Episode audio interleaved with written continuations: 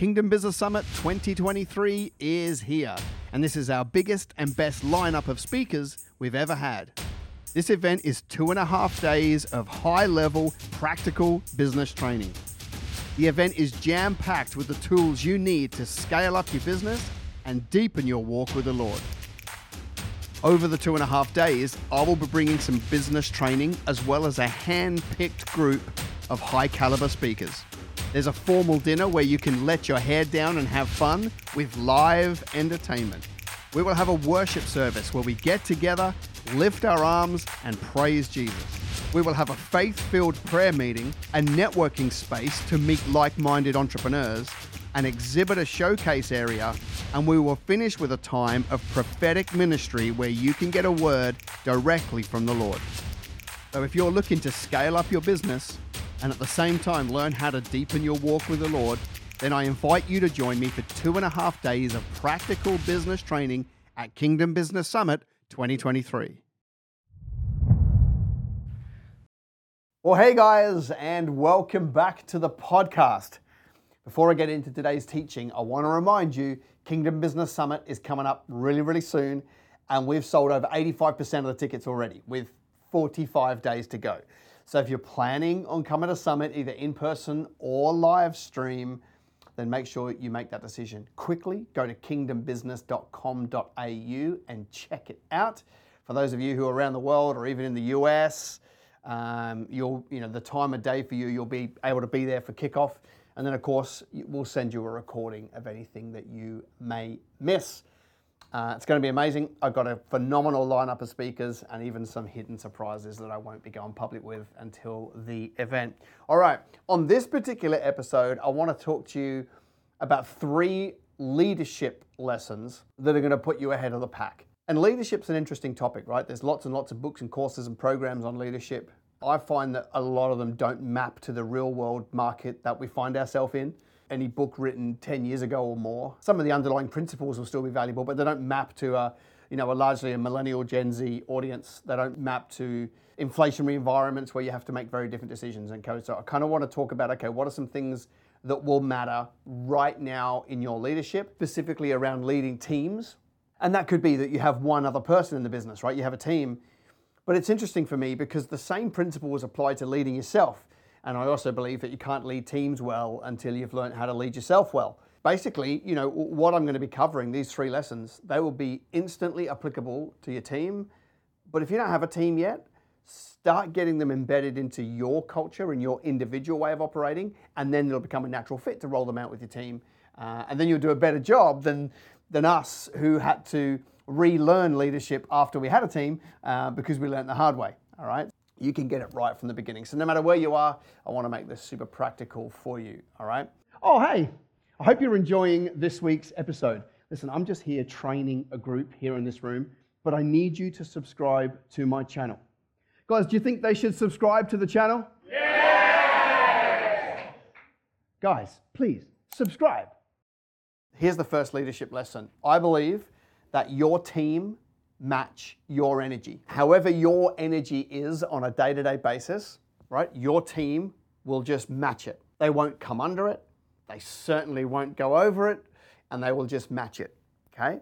So, the more energy that you bring to a task, to a day, to a quarter, to a year, right? The more energy you bring to that, the more energy you can expect from your team.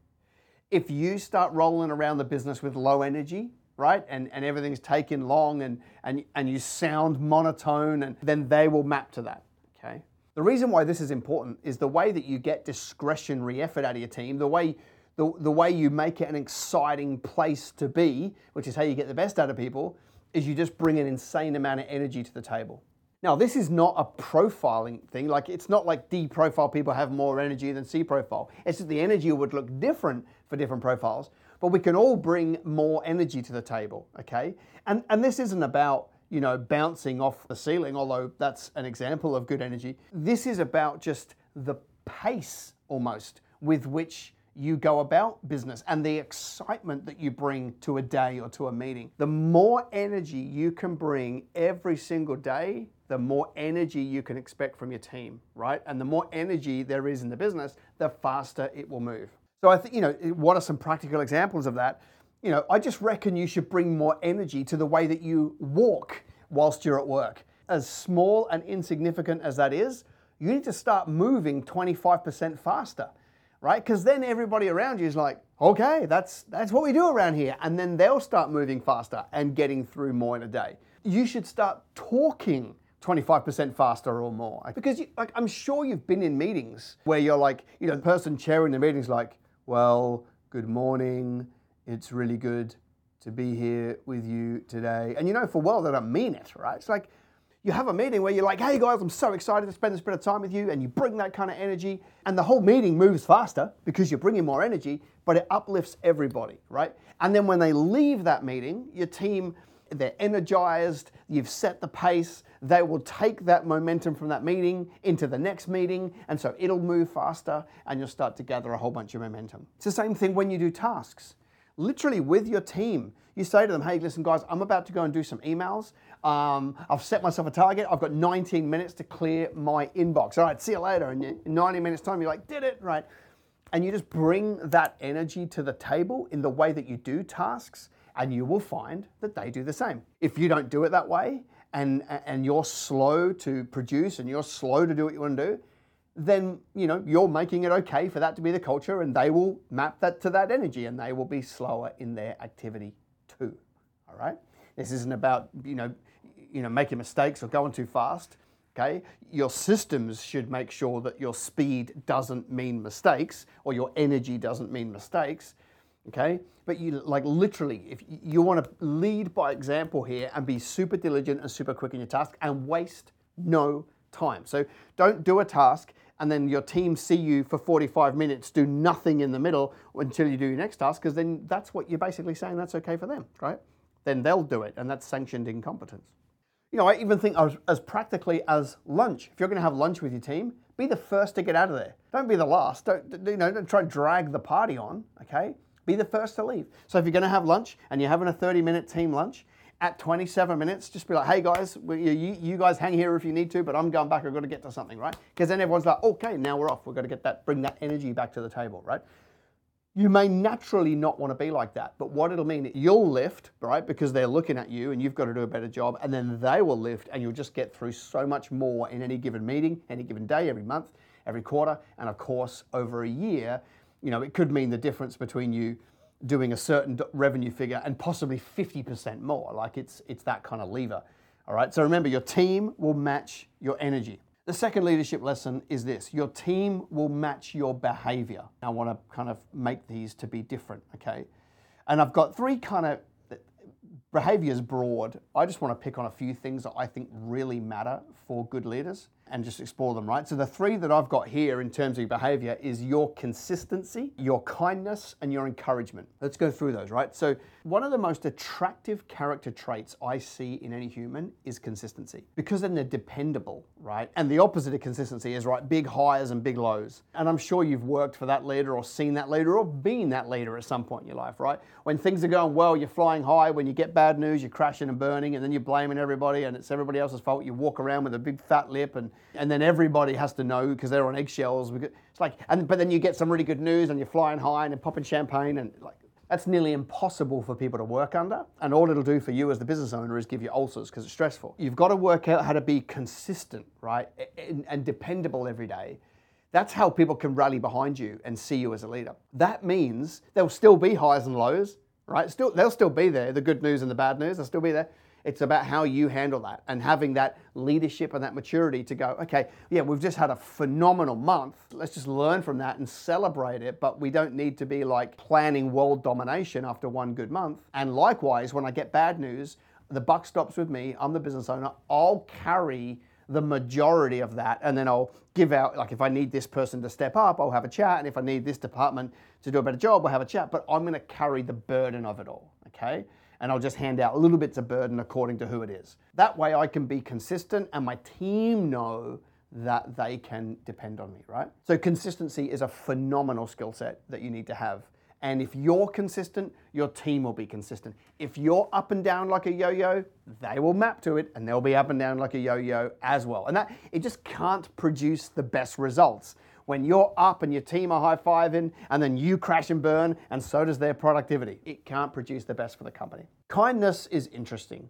You know, uh, it doesn't really go well with business. Well, it didn't in the 80s, but it certainly does today, right? If you're not kind as an employer, then don't expect people to hang out with you for too long kindness is just you know um, you know when people have this stuff in their life that you allow for it right when people have dramas when they need time off when they're having a, a bit of a low you just got to meet that with kindness. Because if you don't do kindness right and, and, and you're just like oh just get rid of them burn them they're right if you do that then your team will map to that which is like be transactional. We don't care about humans. We're not a team. There's nothing pulling us together right?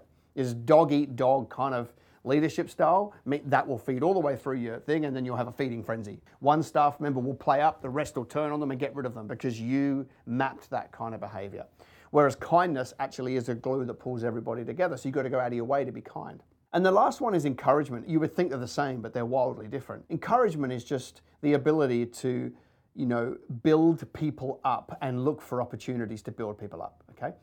So when somebody does something good, you may take them aside and say you did really well, or you may in public in front of some of the other team members say you did really well. Okay, then they get the extra boost of you know of, of, credibility from their peers. Even if they do something that's not related to work, if you find out on the weekend they play sport and they made the semi-finals, you know encourage them with that. If you see a character trait you like, encourage them with that. See, a weak leader would say, no, no, no, if you do that, they'll ask for a pay rise. Well, they still might, right? And you have the right to say no. But what encouragement does is it you know it, it, pulls everybody together but by setting the standard of encouragement it means that the team who will map to your energy and behavior they will start to emulate your level of encouragement which means they encourage each other. When you're not encouraging they won't encourage each other because it's not part of the culture. And when they don't encourage each other you go away traveling for a week and then they just fight and play games and it's you know it's like a game of survival. Where they're all ganging up on each other right? Whereas if you are the encourager you go away. They will encourage each other and then you have a much healthier place to come back to right? So consistency kindness and encouragement are independent things that you've got to go and build and if you don't lead with them they won't versus uh, you know a lot of behaviors from business owners which would be gossip the amount of business owners that would say i don't want gossip in my business but then they gossip it's like you've you've allowed it because you condoned it you sanctioned it in the way that you act right whining a lot of business owners whining oh this is so tough for me this is this is, you know, we've had this problem again. You've let me down. Billy Bob's made the same mistake three times this month. Whining about things. If you're whining about how tough it is, you have given full permission for your team to spend a lot more time talking about how tough it is. And that's not going to get the best from a team, okay? So, sure, things go wrong, but you have to be able to hold that close, shoulder the majority of the burden, and then walk people through that journey. You know, gossip sucks, whining sucks, and so do high lows, right? If you're high low, then there'll be high low, all right? So you want to be consistent. You want to turn up every day. For me, the, the way that I do that is, you know, I, I look at someone like Jesus who was consistent every day, consistent in his delivery, right? You could depend on him for the love he had for whoever he encountered and the grace he showed to everybody and those kind of traits. They were there every single day of his earthly ministry. That's attractive to me, right? Those people that can be even keeled. Right? So you've got to go and do that, right? So number one is the team will match your energy. Number two is the team will match your behavior. And the third one that I think is vital, right, for your own leadership and the leadership of your team is your team will match your decision making. The team will match your decision making. The vast majority of leaders spend way too long making decisions and potentially don't make them. Now, just think about that, right? If the team are emulating you, then if you don't make decisions or you make them slowly, then that's exactly how your team are going to operate. They're going to make decisions slowly or possibly never, which means that problems don't get fixed, no momentum gets built, and you can't really get upset with them because that's your natural way to lead, which is questionable whether it's leadership, okay? Whereas if you change the way that you make decisions, your team will map to that. Now, interestingly, a lot of leaders don't give their team room to make a mistake probably because they haven't given himself permission to make a mistake. Whereas good leaders today understand that you know you've got to make so many decisions that we should just make decisions. And, and we look at all the information at hand, but then we make a decision because I can fix something, but I can't fix nothing. And if I can quickly, you know, if I, if I can become very good at making smart, quick decisions, then my team will too. and I give myself a bit of a reprieve when I get my decisions wrong, and I also give my team a reprieve when they get it wrong. Whereas a lot of leaders today, they give themselves they let themselves off the hook when they make a poor decision, but they don't let their team off the hook when they make a poor decision. It's like, yeah, well, you've just created a dichotomy that's never great for culture because they're looking at both. You want to have delegated authority. You want to have some rules of the game that say these decisions, you can't get those wrong, all right? They're like DEFCON 5. We can never, but within those, these small decisions, sure, feel free to make some mistakes and learn so that we don't do them again. And what that culture does is it allows you to make decisions much, much, much quicker. And that's the key here. If your team see you making decisions quickly, they will then make decisions quickly. So your process, right, your process should eliminate the vast majority of the mistakes because decision making quickly is not just going, all right, well, let's go with this one instead of this one. No, it's about, okay, we quickly get the information, we quickly do cost benefit analysis, and then we quickly make a decision. The decision could be to go with A or B. The decision could be we need more information, let's get the information, let's meet next week and actually make a decision. Today's decision was to get more information for tomorrow's decision, right?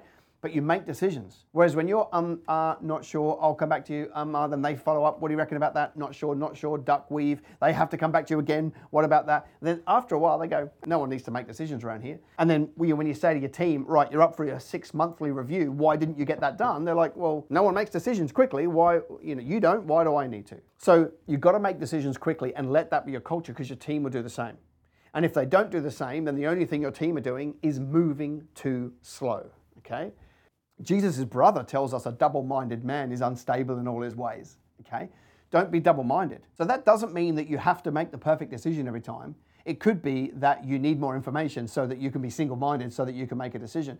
But double minded, I see it all the way through leaders these days. I'm not sure, second guessing, questioning this, should we go? Uh, it's like, I don't always have, and by the way, I've made tons of decisions that are wrong, but as I make a decision and we start down that route, it's like, cool, I've made a wrong decision, let's go over here and fix it, right?